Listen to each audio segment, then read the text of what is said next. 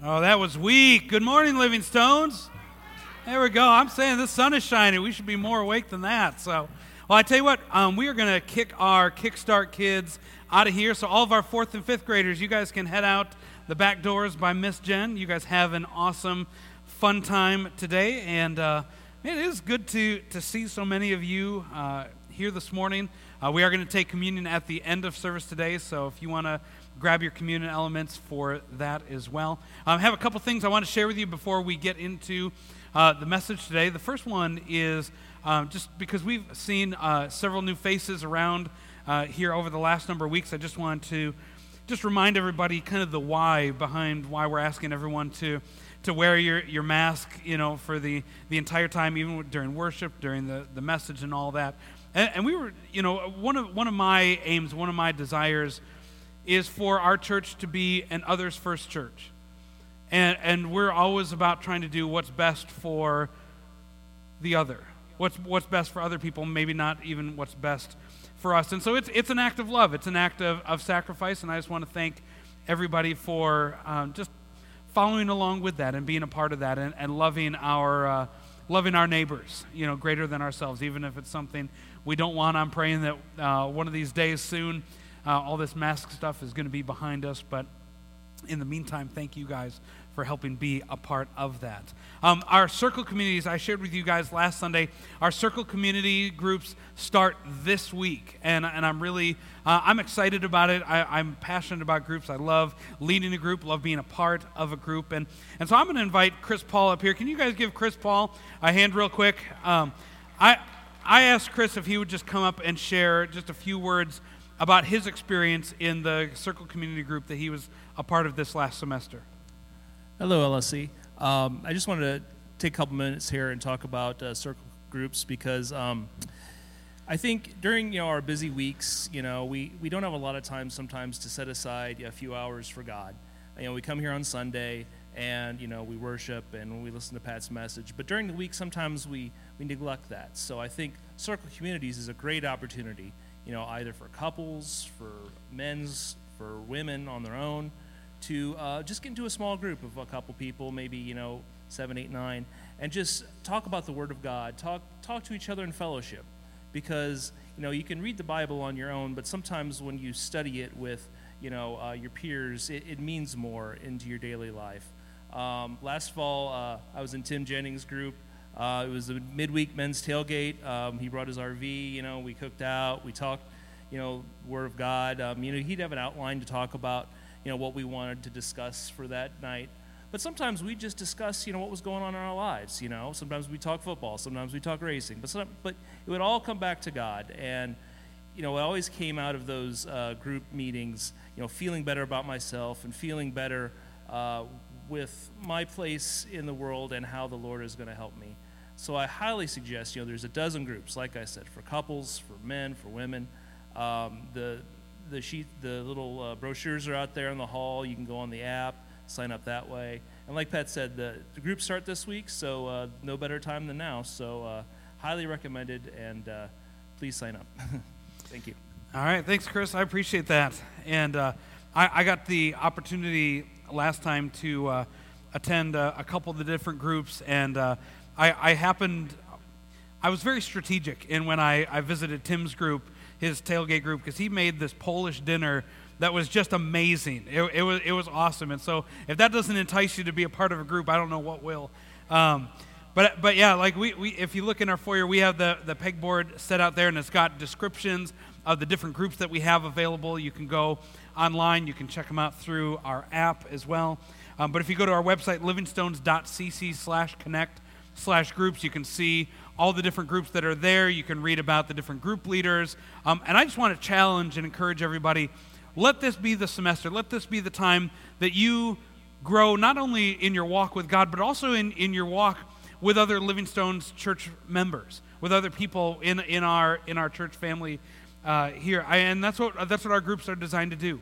They're designed to help you grow in your walk with God, but also in your walk with, with one another. We don't want to just grow vertically. We want to grow horizontally with, with our church family as well. And so I, I want to encourage you find one of those groups, get plugged in, you know, reach out to the leader. You can sign up online. You can excuse me you can there, there's even we even made it super easy for you there, there's even on the pegboard you can just fill out one of those forms put it in the, the dropbox turn it into myself or one of our staff members we'll connect you but but let this be the semester you get connected with one of our uh, circle community groups. We're excited to get those started this week. And then uh, i also want to share with you that in two sundays from today on march 7th we are going to be having our next next steps explore class. And what Next Steps Explore is all about is if you are, are new to Living Stones and you just want to know more about who we are as a church, why we do some of the things that we do, what we do, all of that, or, or maybe you've been here for a while and you've never just kind of taken that plunge, you've never really gotten fully connected into the, the life of the church. Next Steps Explore is for you. Uh, you get an opportunity to, to get to know me a little bit better. You get to know our, our staff, all of our elders. You can ask any questions that you might have. And, and really, it's a chance for you to get to know why do we exist? Why are we here? Where are we going? What, what are we doing? And why are we doing what we're doing? And, and so, um, it, it, it really, the, this class is to help you, is designed to help you get further connected here at, a, at our church family. You can get involved in serving in some way, just knowing more about who we are. But we want you to take your next step in, in your walk with God and your next step with our church family. And so, Next Steps Explore is for you. If you want to sign up for that, you can go to our website, livingstones.cc slash events dash signups. Um, or pay attention to our Stones Throw newsletter on Facebook. You can sign up through there, and you know we're going to provide lunch for you. It's going to be a fun time. Look forward to having you be a part of our Next Steps Explore class. So, with that, we're going to um, take up our morning tithes and offerings. Um, as we're not passing the buckets, there's still multiple ways that you can give, um, whether it's through our app, you can text to give, you can give here in person. We have our giving envelopes and the boxes in the back. Um, through our website, you can set up recurring giving. Um, but again, you know what I mentioned just a few moments ago about being an others first church. That, that's, what, that's what giving is about. You know, it, it, it's about honoring God, and, and one of the ways we honor God is by, by giving, to be a blessing to other people. And, and so, you know, as, as you, as you give cheerfully, as you give faithfully, we're not sitting here stockpiling for ourselves. We're constantly putting back out into ministry and to sharing the love of the love of God with people that need to hear it. So, if you would let me uh, let me pray over that, and we'll get on with our message this morning. So, Father, we, we just honor you and we thank you, God. Thank you for your provision and your blessings. Thank you, God, that it, that as your people give faithfully, as we give cheerfully, Lord, that, that you're going to use their gifts. You're going to use the, these tithes and these offerings, Lord, to, to grow and to expand your kingdom. God, we're, we're so thankful for to be a part of a church that is a generous, others first kind of church. And Lord, we, we just pray that, that as your church family gives today, Lord, that, that you're going to bless them, Lord, that we have been blessed so that we can be a blessing, Lord. So just use this to, to grow your kingdom. And Father, we just pray that you would prepare our hearts to hear from you this morning. Lord, we're grateful for you, for your presence, and just pray God, just for your hand upon the rest of this service. In Jesus' name, amen. Well, we are we're continuing our series that we've been calling Rebuild. And, and what we've what we've been looking at is the Old Testament account of the book of Nehemiah. Because Nehemiah, he he was a man who like rebuilding was his passion. That was the call that God had put on his life. And and as you know, every single one of us as, as we've faced just difficulties in this last year, different things that have gone on in, in our lives, like we, we can look around and we can see areas that are definitely in need of being rebuilt. You know, wh- whether it be relationships, whether it be careers, finances, um, it could be with families, and, and even here within our own church, that, that things have happened where we've kind of gotten off of our game, we've gotten off of our track, and how do we rebuild ourselves as, as a church. And because rebuilding implies that something is broken or that it's not functioning as it should. It's not functioning the way it was designed to work. And, and so we've been looking at the account of Nehemiah because Nehemiah really is kind of a blueprint in a way. It, it's a, it's a, it, the, the way Nehemiah tackled the rebuilding project in his time was something I believe that we can gain a lot of insights and a lot of encouragement from as we try to rebuild the broken areas in our lives as well. And to, so to catch you up, I'd encourage you, if you haven't been here, to, to listen to the last two messages. But Nehemiah, he was the cupbearer for the Persian king Artaxerxes. And, and while he was serving as the cupbearer, one, he got word that the walls around his hometown of Jerusalem had been completely destroyed. They, they, they, they were they laid in ruins. The people were exposed. They, they were uh, vulnerable to people coming, other na- surrounding nations attacking them. And so he, he's heartbroken about it. He wants to do something about this massive need that, he, that he's heard about in his hometown of Jerusalem. And, and in week one, we, we discussed and talked about Nehemiah's prayer, that, that he, was, he was heartbroken, and, and, and the prayer that he just called out to God, where it was, it was a prayer of, of commission, it was a prayer of repentance, it was, it was a prayer of asking God to be a part of what it is that he wanted to do in rebuilding these walls around Jerusalem. And, and then last Sunday, we, di- we discussed uh, about the preparations that Nehemiah made. That a- after he prayed and after he invited God, saying, God, I want you to be the center, the focal point of what I'm about to do. He went about preparing. He talked to King Artaxerxes. He got all the supplies that he was going to need to, to rebuild the walls. Excuse me, he makes the, the 900 mile journey back to Jerusalem. He inspects the, the, the damage in the walls and he gets a good look at what it is he's actually up against, what it is, what is it that he's actually going to have to do. And then finally, he started speaking to the people. He, he got other people on board with him and said, Hey, will you join me in this? Will, will you join me in this project of, of rebuilding these walls? And, and we talked about how that, that even though the people that were living in Jerusalem, they had seen these walls that had just been destroyed for years, nobody ever did anything about it until Nehemiah came along and he painted a picture for them of, of man, look at this need and, and what would our future look like if we weren't the laughing stock of, people, that if we were protected, if, if God's city, God's people looked like it, it, it ought to. And, and he paints this picture in Nehemiah chapter 2 where he said, You see the trouble that we're in. Jerusalem lies in ruins, its gates have been burned with fire. Come, let us rebuild the walls of Jerusalem, and we will no longer be a disgrace. And I also told them about the gracious hand of my God on me and what the king had said. And, and where we left off last week was the people heard Nehemiah's dream. They, he, you know, he, he pointed out what was wrong, what was going undone, that something needed to happen, and, and we're the ones to do it. And the people, they were on board and they said, All right, let's do this. We're, we're with you. Let, let's start rebuilding. And, and so, where we pick up today is in Nehemiah chapter 3.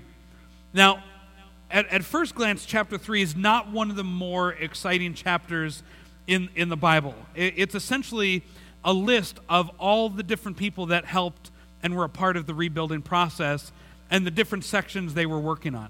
To, to give you just a little bit of a, a, a taste of what Nehemiah chapter 3 is, I'm going to read verses 3 and 4 for you. And he writes The fish gate was rebuilt by the sons of Hassenaah. They laid its beams and put its doors and bolts and bars in place. Meremoth, son of Uriah, the son of Hakkoz, repaired the next section. Next to him, Meshullam, son of Berekiah, the son of Meshezabel, made repairs. And next to him, Zadok, the son of Baana, also made repairs. Like the, the entire chapter goes on and on like this. So I'm not going to um, I, am not going to read all of it to you because it would be um, kind of a snooze fest. You know, it, it's not exactly chapter three is not exactly a page turner. You know, when it comes to to reading it in in the Bible. However, there are some things that Nehemiah addresses that I want to point out to us today when he's when he's writing down this list of all the different people that were a part of the rebuilding process and what it was that they, that they were doing and, and the sections they were working on. So, the first thing I want to point out is that every person had a part to play. Every person had a part to play. There wasn't like the, this small, tiny group of people that were doing all of the work, but literally, Nehemiah listed out all the different people that were working on the project. And some of them, they worked on what was called the fish gate. Some worked on what was called the dung gate. Some worked on, on the, the fountain gate or the valley gate. Many, many of them worked on the sections in between all these gates that went around the city. And there were, there were people, a, a vast array of people, not, not just, again, not just some, but it was a whole bunch of different people. The priests were there, the Levites were there. He, he, he addresses goldsmiths that were there. Both men and women were a part of the rebuilding project. Even Nehemiah himself he, he had a section he was working on. He wasn't just out here you know, being a, a foreman, giving orders and all this. Now, he was, he was in there getting his hands dirty and doing the work as well. Like they, they all shared in the labor. Some did more, some did less, some, some had bigger sections to work on, but every single one of them had a part to play. Every single one of them had something that they could pitch in and do. And man, like, is that not what the body of Christ should look like? Where, where every single one of us that calls Living Stones our church home, that we have a part to play. It's not just up to the staff or the elders or the leaders or, or just this certain group of people, but no matter what your story is, no matter what your history is, no matter what your skill set might be, every single one of us has a part to play in the rebuilding, in, in, in, in helping our church, helping Living Stones be successful. The other main part that I see in this chapter 3 is just the incredible unity that was present among all the people that were rebuilding. They, they, they were unified around this, this project, this mission that they, that they were on. And, and you think about it, it was such a, a, a wide cross section of people. I mean, you, you get any diverse group of people like we have right here in the room this morning. Like we all come at it from different backgrounds, different experiences, different preferences, or beliefs or opinions. And, and yet, all of them that were working on this wall, they were, they were able to put aside their differences for the sake of a common goal, for the sake of, of the common good. The, the act of rebuilding, it was really this, this unifying event for all of this, this vast array of different people. Now, one, one, there's a phrase that keeps popping up over and over again as you read through Nehemiah chapter 3. And this phrase is next to them. Next to them. So, so for instance, next to them, repairs were made by the men of Gibeon. Next to him, repairs were made by the Levites. Next to them, Ezer, the son of Yeshua, repaired another section. This phrase, next to them, or some derivative of it, is mentioned 27 times in chapter 3. And, and, and, and, the mental picture that I get when, when I think and I, and I read the, the, the, the phrasing next to them is, is people almost standing like shoulder to shoulder working together. Like, like immediately, you know, ne- next to this guy, he's, there's somebody else working on this section. Immediately next to him, there's somebody else working on, on this section. It, it's kind of this, this idea of being shoulder to shoulder with a group of people that are all moving in the same direction. And, and along with that, you know, kind of that idea of people being shoulder to shoulder, I, I imagined what would it be like? What would it, what would it be like if, if we were like making a list, if we were talking about and writing down the description of the rebuilding of Living Stones Church? Because this is going to be a rebuilding year for us. Like, like what would that description look, look like? So, so right, right here, the, the Lathions, were, were working right here ne- next to the Storks, who are right here next to the Hammets, who are right here next to the Oblenises, who are right here. Ne- you know, I mean, I mean, we could go on and on down the line. Like, what would it sound? What would it look like for us to describe the rebuilding of our church? That a group of vastly different people, putting those differences aside and saying, "No, this is this. I, I'm in. This is a project I believe in. That God is a part of. That, re- that regardless." Of our background and our differences, that we are unified together. And, and we've talked about unity before. I'm not going to belabor the point here and, and, and really expand too much more on it. But, but 1 Peter 3 8, he's talking about this concept of different people coming together for a common goal. And he says, finally, all of you should be of one mind. Sympathize with each other, love each other as brothers and sisters, be tenderhearted, and keep a humble attitude.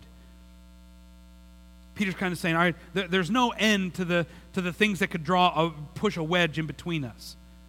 But let's pull that wedge out and actually come together as a group. And, and, and so once we get to the end of chapter 3, we, we enter a new phase in the rebuilding project here. Because this is the portion where it starts to get difficult. And, and as I read through the next three chapters in Nehemiah, there, there's some key ingredients here that I really believe are, are are what enabled the, the Israelites, they enabled the people of Jerusalem to complete this monumental project. And so in, in Nehemiah chapter 4, they start to face some opposition. Now, if you've ever, if you've ever tried to affect change in any area of your life before, no doubt there's come a time where it starts to get difficult, where maybe you face some opposition, there's some roadblocks that are thrown in your way. Like, I mean, that's just kind of the nature of it. That maybe you've been trying to lose weight and you go out to eat with all your friends and they have like this big old nasty juicy burger and you're looking at your salad and be like, yeah, this just isn't all that exciting. You know, or, or maybe maybe you're trying to work on your marriage and you're trying to respond to your spouse in grace and in humility but they don't seem to be making any effort whatsoever. And you just kind of come up against that wall. Or maybe you're trying to work on your finances and you're trying to get your, your finances on track. You're trying to, to create a budget and stick to a budget, saving some money, and then the water heater goes out. And, and, and you know, like here's just another wrench that's thrown in the mix. And, and that's kind of what ha- is happening in chapter 4 here because, I mean, we, we all know this. Whenever we try to make strides in any kind of direction, if we want to rebuild, if we want to make some positive changes in our life, there's always some difficulty that we encounter along the way. There's things that we face that we hadn't necessarily planned for, we hadn't got, been ready for. And Nehemiah and the people of, of Judah, they experienced this, this same thing. And this idea, because setbacks, are it's just a natural part of making progress. Difficulty is a natural byproduct of making progress. Like the cliche, two steps forward, one step back, like it, it's true. Like no matter whenever you start making some progress, there's always some things that set you back as well. And, and Nehemiah's setback, it comes in the form of, of a group of people who they don't want the walls rebuilt around Jerusalem. They had, they had a vested interest in keeping Jerusalem exposed, keeping, keeping the people uh, weak. And so they, they actually were uh, opposed to what they were doing. Nehemiah talks about them in chapter 2. He, he, in fact, he lists three people in particular Sanballat, Tobiah, and Geshem. They, they, these guys were governors of some of the surrounding nations that were around Judah. And they did not want Nehemiah coming in and rebuilding the walls. And, and so we're introduced to kind of them trying to stir up some trouble in Nehemiah chapter 4, verse 1. And Nehemiah, he writes this. He says, When Sanballat heard that we were rebuilding the wall, he became angry and greatly incensed. He ridiculed the Jews and in the presence of his associates in the army of Samaria. He said, What are these feeble Jews doing? Will they restore their wall? Will they offer sacrifices? Will they finish in a day? Can they bring the stones back to life from the heaps of rubble burned as they are? And then Tobiah the Ammonite chimes in, who was at his side, and he says, What they are building even a fox climbing up on it would break down their walls of stone. And I, we were kind of laughing as a, as a staff this week because biblical insults kind of crack me up. And this one kind of reminds me of like a biblical yo mama joke. You know, it, it's kind of like, you know, your wall is so weak that, that, that even if a fox jumped on it, it would fall over, you know, kind of a thing. But, but, but I mentioned, like, if, if we're trying to do anything of significance, if we're trying to affect any kind of, of change for the glory of God, we should expect that it's not necessarily going to be smooth sailing. Like, there's a myth out there that if you're doing God's work and then if you're in the middle of God's will, well, things are just going to work out for you. And I'll be honest, I've found more often than not when you start making positive changes, when you start getting serious about your relationship with God, when you start making steps forward when you start trying to, to live out that call that God has put in your, in your heart and you start making some progress, that's when the enemy comes barking the loudest and the strongest, is when you start taking those steps forward and trying, in, trying to get you off track. And that's exactly what Sanballat and his buddies are trying to do. They're trying to discourage and to distract them from the job that they have been called to do. And the question is, how are we going to respond? Like when those times of difficulty come, when those setbacks come, when we start facing opposition, what is our response going to be to those setbacks? Now, most of you, most of you know, um, I, I'm from Milwaukee, Wisconsin originally. I lived there, you know, my whole life up until 2009. I'm a big Milwaukee Brewers fan, so I'm sorry for all you Cub fans out there. And uh, and and I used to love going, when I was a kid, I used to love going to Brewers games at Milwaukee County Stadium.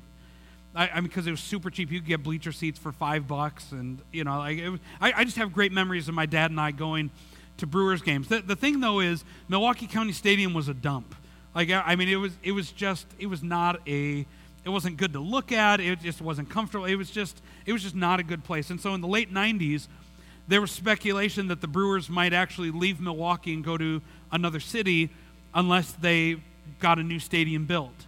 And so, you know, through a lot of politicking and wrangling and all this, a deal was met and they began construction on Miller Park, if you can put that picture up on the screen. And at Miller Park, it, it's, it's a beautiful stadium. I, I've seen several games there. It's a lot of fun to go see a game at Miller Park. And one of the things you can see about it, about it in the picture, it's got this large retractable roof. Because, I mean, you guys know this being up in the north, like baseball games in April, it can be pretty cold. And so it was, it was great to be able to, like, build a stadium that had a roof you can close and it was still pleasant on the inside. And, and so as they were building and constructing, Miller, which, by the way, it's not even called Miller Park anymore, they sold the naming rights to it. And, like, I think it'll be kind of like the Sears Tower, which it's called the Willis Tower, but everybody still all refers to it as the Sears Tower. Uh, Miller Park's going to be the same way. And, and as they were as they were building Miller Park, they'd had the, the base, all the, the bricks and the concrete, everything down along the bottom done. And they brought in one of the largest cranes in the world. It was called Big Blue.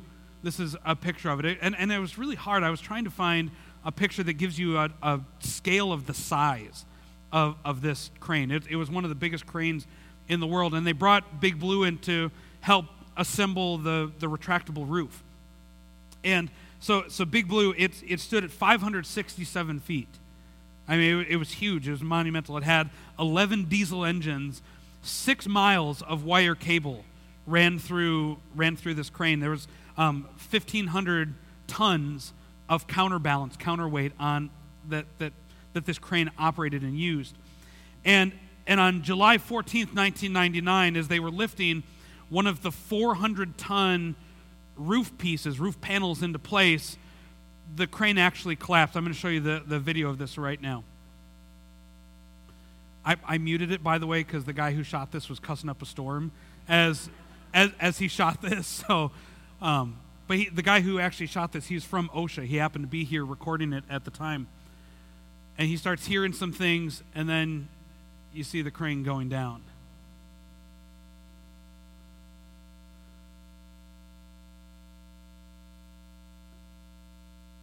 Oh yeah, I, it was it was unbelievable. Um, the the this unfortunately three iron workers lost their life. You know, in when the when the crane collapsed, and um, there there was there was 20, 20 21 mile an hour winds happening when when the accident happened. There were gusts up to 27 miles an hour, which exceeded the um, what the crane was rated for, and I mean, it, it, was it was just awful. I mean, it was it was a terrible thing. The the deaths and the the collapse could have been prevented along the way. But one of the things that that they did is they actually erected a statue to the three ironworkers. If you can put that up on the screen, it's a bronze statue. If you go to Miller Park today, you can see this statue out there. And this was dedicated to the three ironworkers that lost their life in the crane accident. But this tragedy, it, it kind of it kind of illustrated something for me as I was thinking about it. That that as you're as you're building or you're rebuilding something, there's always going to be things that happen that come along that we weren't expecting. That that happen along the way. And and and again, what is our response going to be when those setbacks happen? Like they they didn't you know the the crane collapsed and I mean they it wrecked the roof. You could see the sides uh, of of the wall got damaged and and all this. People didn't just like brush their hands off and walk away. No, they said, no, we're, we're in this. Like we, when we're putting our hands to work, when we're, when we're doing something, we're going to resolve that we're going to follow through with it no matter what.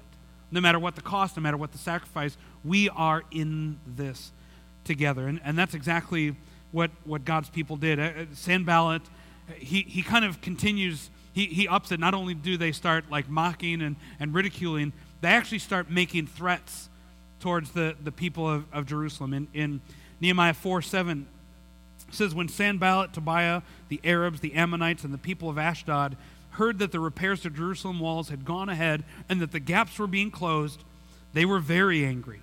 They all plotted together to come and to fight against Jerusalem and to stir up trouble against it. But we prayed to our God, and we posted a guard day and night to meet the threat. Mean, uh, uh let me just pause here. Like, not only were they being discouraged, but now they were actually being threatened, saying, All right, we're, we're going to come after you. And, and so, what did Nehemiah do? He, he said, All right, well, I, I'm not going to run away from this. God, God has called us to this. God, God has placed us here to rebuild these walls, and so I'm going to adapt to the, to the new situation. We're going to post guards. We're going to, we're going to guard ourselves against what's going to happen. But then, but then this, this final verse, verse 10, it says, Meanwhile, the people in Judah said, The strength of the laborers is giving out. And there is so much rubble that we cannot rebuild the wall. Like what, what was happening was all the people that Nehemiah had recruited to come be a part of this building project with him, they started getting weary. They started getting tired. They heard, they heard the ridicule, they heard the threats. Things started to get tough and started to get difficult. And they're saying, all right, may, maybe we can't do this. Maybe, maybe this is too big for us, and we're not able to fulfill this mission that, that Nehemiah has called us to. Again, like this is where resolve comes in. That, we, that, that you just have, we have to just resolve that when we're setting out to do something, we're not going to let the speed bumps that happen along the way take us away. We're not going to just turn tail and run. No, we're in this for the long haul. We're, we're going to do this. This goes beyond just kind of wishing and, and hoping for things to happen. No, there, there's, there's an internal resolve that says, no, we're going to do this, no matter what the cost. And, and Nehemiah he, he kind of rallies the troops. He, he reminds them of this in, in verse 13. He says, Therefore, because they were getting discouraged, because they were, they were saying, All right, maybe this is too big for us. Therefore, I stationed some of the people behind the lowest points of the wall at the exposed places, posting them by families with their swords, their spears, and their bows. And I looked things over. And I, stu- and I stood and I, and I said to the nobles, the officials, and the rest of the people, Don't be afraid of them.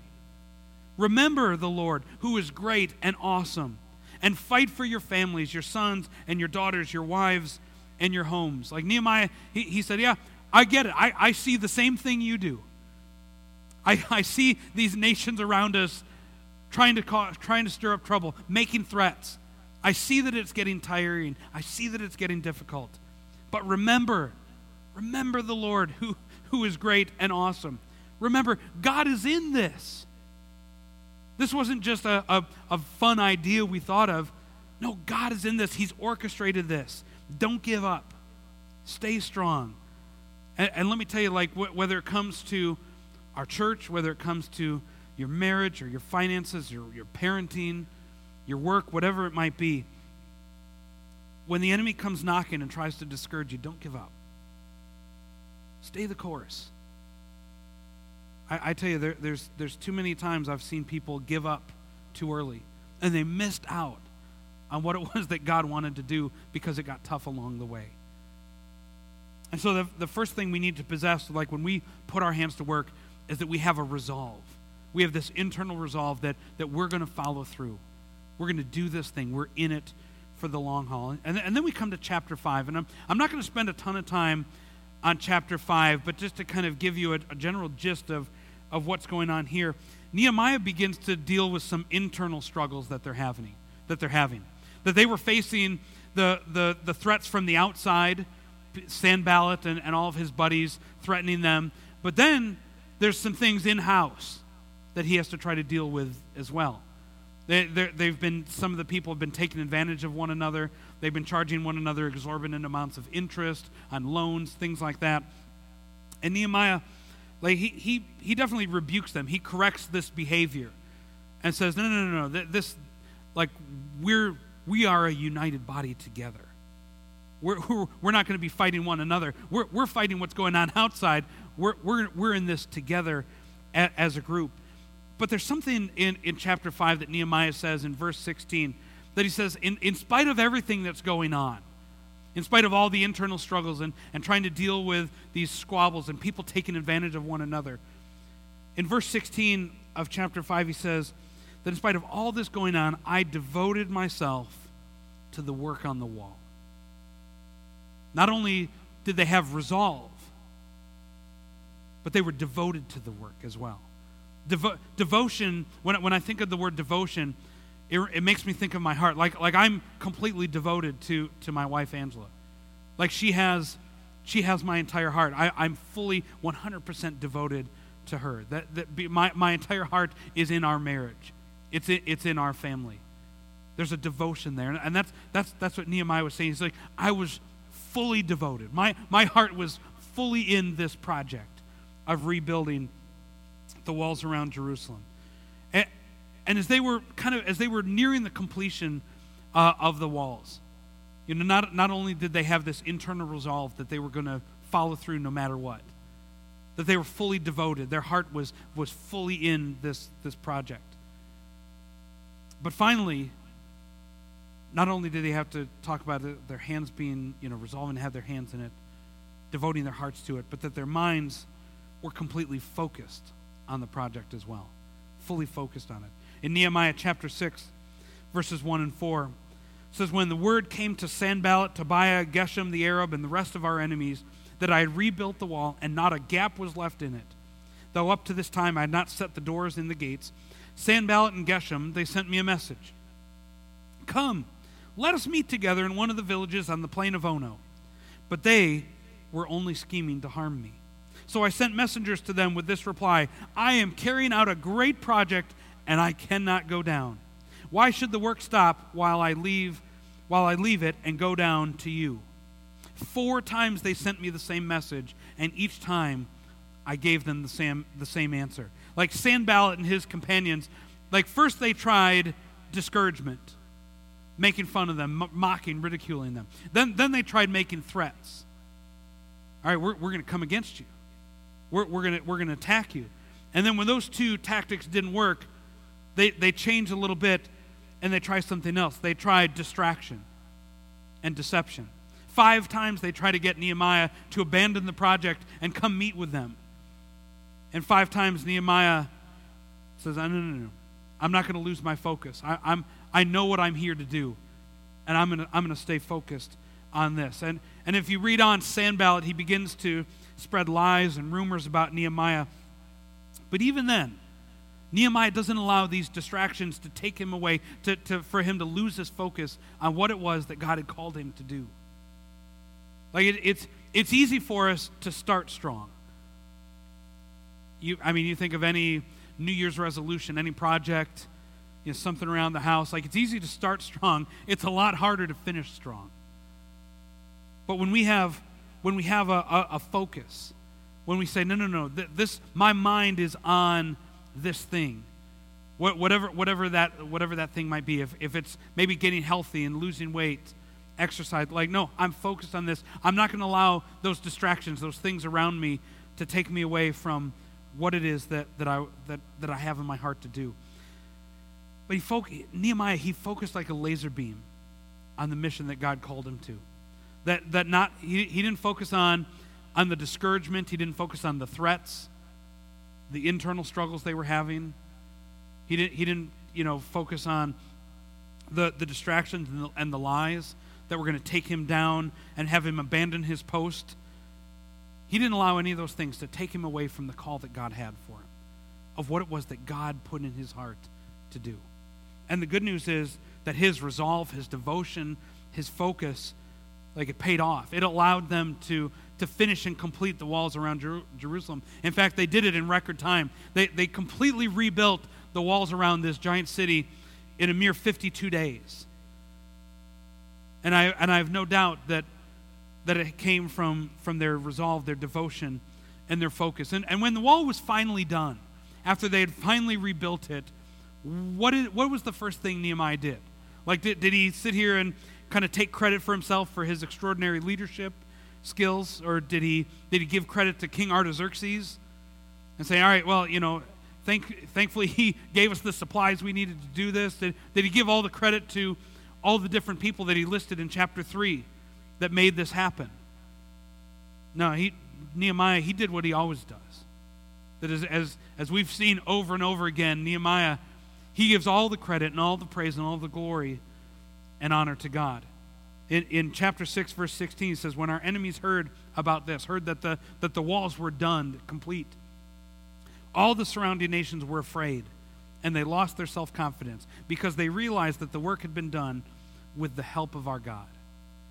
He said, God was right here in the middle of it. We wouldn't have been able to do this thing if God hadn't been here helping us along the way. We wouldn't have been able to, to complete this monumental task if God hadn't been right here walking with us every step of the way. All of it, this entire project, this, this entire dream, from the time he first thought about it to the time when they finally completed it, put the last gates up, Nehemiah said, No, this, this was because God was in this work. God was walking with us every step of the way. Now, next Sunday, I'm excited to share with you next Sunday because what we're going to talk about next Sunday is what did the people do after the wall was rebuilt? What was, what was the final thing that they did after, after this project was completed? Now, I, have been having us kind of take this, this look, this examination into Nehemiah's story.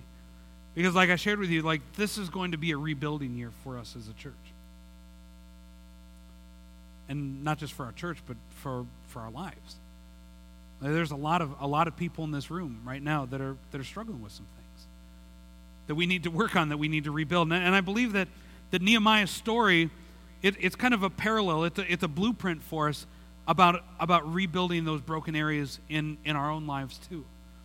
You know, I, obviously, you know, with this being a rebuilding year for us, uh, this last year, I mean, it was it was it was tough. There was the leadership transition, me coming in as as the new pastor, and then just a mere four months after that, COVID coming and kind of changing everything about how we do church, how we do ministry, all of that.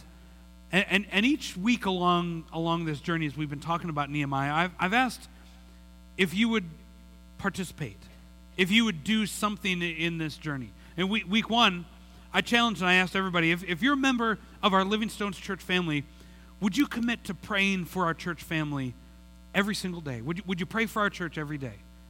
Pray for me and our entire leadership team, for our direction, for, for favor, for increase. Would you pray for our church? And, and last Sunday, I asked, not only will you just pray, but will you help, will you help join me in this project? Like if you if you're a, a part of, of Living Stones, if you're a member of our Living Stones church family, will you not just nod in agreement and say, Yes, I, I'm there, but would you join in the work? Like like Nehemiah when he when he you know rallied the, the, the troops, when he got people excited and said, Hey, there's a need here. Will you be a part of it? Will you help me do this thing? Will you help me take care of this need that is right here on our doorsteps? And this morning I'm I'm gonna ask if you'd go one step further as well. Not only praying, although I want you to, I'm asking if you'd help pray. Not only am I asking, would you commit to being a part of what we're doing, but would you commit to not just being a part, but also being fully united, hands, heart, and mind all together? That, that we would have, you know, our, our hands resolving that we're going to follow through, that even when it's difficult, even when it's hard, even when there are setbacks that come along the way, even maybe when we face opposition? Would you resolve to be in this with us together as a church family? With, with our hearts, that we would be fully devoted to the work, fully devoted to, to, our, to our church family. That, that we would be passionate about what it is that God has called us to do as a church that, that we've been called to be a beacon of hope and light right here on the south side. That that wouldn't be something that we just kind of nod our head in agreement, we've heard it a hundred times, and go on, but that we would be passionate about what does that mean to be a member of Living Stones Church? And then all in with our heads too, just our minds focused, not allowing ourselves to get distracted by, by the other things that happen around us, but that we would be fully in, all in in a way. Like as as I read, you know, Nehemiah chapters three through six, the the one thing that tied all of it together, not not just resolve, devotion, and focus, but the one the kind of the glue that held it all together was chapter three. The story talking about the unity of all the people together. Everybody playing a part. Not just some, but everybody. Some, some, some people have a more visible part, some people serve behind the scenes, but everybody has a, has a role to play. And I pray that, that next week, as, we talk next week, to kind of tie all this together about what does it mean? What does it mean for us to be Living Stones Church? What, is it, what does it mean for us to, to move forward? What, what, is, what is it that God has asked us to do as a church body? So, with that, if you would just bow your heads, let me just pray for, for all of us right now. Father, we, we just thank you, God, for your incredible love. Thank you, God, for this church. God, that the heritage that this church has. And, and Lord, as we seek to, to honor you, as we seek to, to rebuild, Lord, as, as we look around, we see things lying in ruins. We, we see things that have been broken down. But God, you've called us, Lord, to, to rebuild. You've called us to be that beacon of hope and that beacon of light right here on the south side. God, that, that we would be not just united in prayer, not just united in, in commitment, but Lord, that we would be fully resolved that we're, that we're going to follow through no matter what, even when it gets hard. That we're going to be completely devoted. Our heart will be fully in this. And God, that we would stay focused along the way. God, that we, we wouldn't get distracted with, with, the, with opportunities that take us away from what it is, God, that you have for us to do. Lord, I pray for my church family today. God, I love this church. I love these people. And God, I, I ask that you would give us that same burden, that same passion, that same fire that Nehemiah had, that the people of Jerusalem had when they were rebuilding those walls. God, that our love for others, our love for you, God, would just flow from that. God, that there, there's nothing that could stop what Living Stones Church is about to do. No amount of opposition, no amount of discouragement, distraction, internal, none of it, Lord, would be able to stop what it is that you have in store for us. So, God, we just thank you, God, for your call upon this church, your call that you have on our lives. God, we just commit ourselves to you once again. And we thank you, God, for what you're doing. In Jesus' name, amen. Amen. Praise God.